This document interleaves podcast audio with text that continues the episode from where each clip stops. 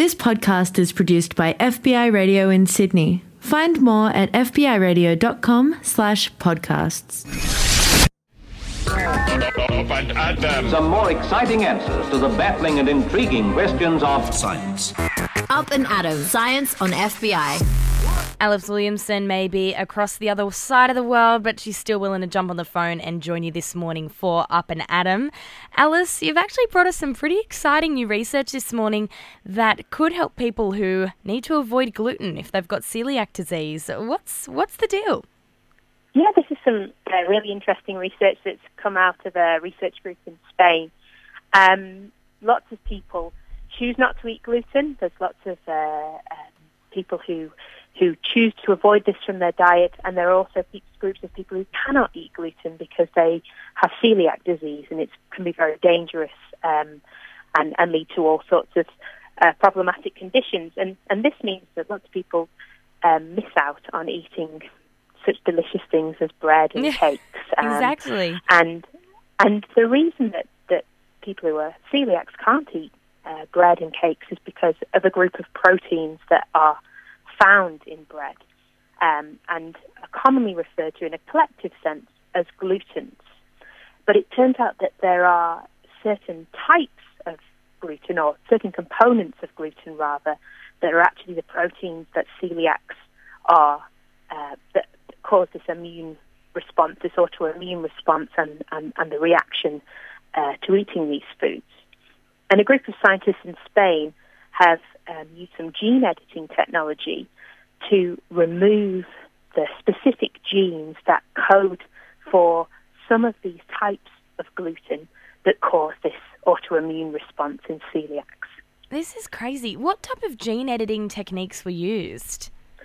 So the the the piece is it's the, the the the gene editing of the moment. So it's CRISPR technology that we've talked about before. So it's a very efficient way of removing uh, selected genes, and it's having all sorts of impacts in research. And and this just goes to show, you know, it's having an impact um, for people's dietary requirements, or potentially having an impact in in terms of that. Um, and the the researchers have actually managed to remove about 90% of the genes that code for these specific proteins, but there are still a few um, present um, in this strain of wheat. So they might have to do a little bit more editing before this, this comes to the market, but so far, some of the results of the baked goods have been quite promising. Yeah, what if what if they, I guess, done, I guess, to make sure it's ready? Have they tested it on people with celiac disease yet, or mainly people who are a little bit gluten intolerant? Well, basically, what they've done is they've first of all tried to to make some good bread because one of the important things about gluten in the bread and cake making process is that this is what helps the bread to rise. It's it's essentially the chemical reaction of these proteins that form these stretchy, elastic molecules that cause the bread to have this uh, spongy quality or cake to have this spongy quality. All the good so, bits. Yeah. Um, the, yeah. So by keeping some of these glutens in the bread, it's hoped that it would improve the quality of the bread because for anyone who's eaten some um, gluten-free products, the bread tastes quite different. It has different properties. It's not quite as springy. So they've made some bread. That was the, one of the first tests, and they've been able to make some uh, baguettes and rolls, and apparently they're quite tasty. But we know we'll have to wait and try them. And then they're also trying out these products, not on celiacs, but on people who have gluten intolerance, um, and seeing how they go. So they're, they're quite they're quite small trials at the moment. Um, there's only about 20 people involved. But really, the breakthrough here is the, the ability to edit these genes out of the wheat uh, using CRISPR technology.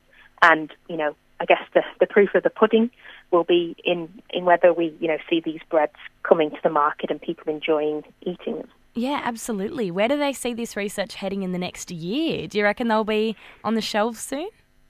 Oh, I, I'm not sure about that. I reckon it depends, first of all, you know, on proving that they've removed enough of the the dangerous uh, proteins, the, the, proteins that are dangerous for celiacs, um, and then seeing whether these products are tasty enough to be viable, um, you know, viable alternatives to bread. But I think it's a really interesting application of this uh, gene editing that we, you know, we, we hear so much about, and we will continue to do so.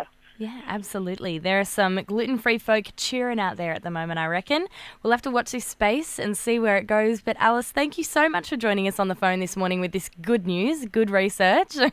we'll catch you real soon.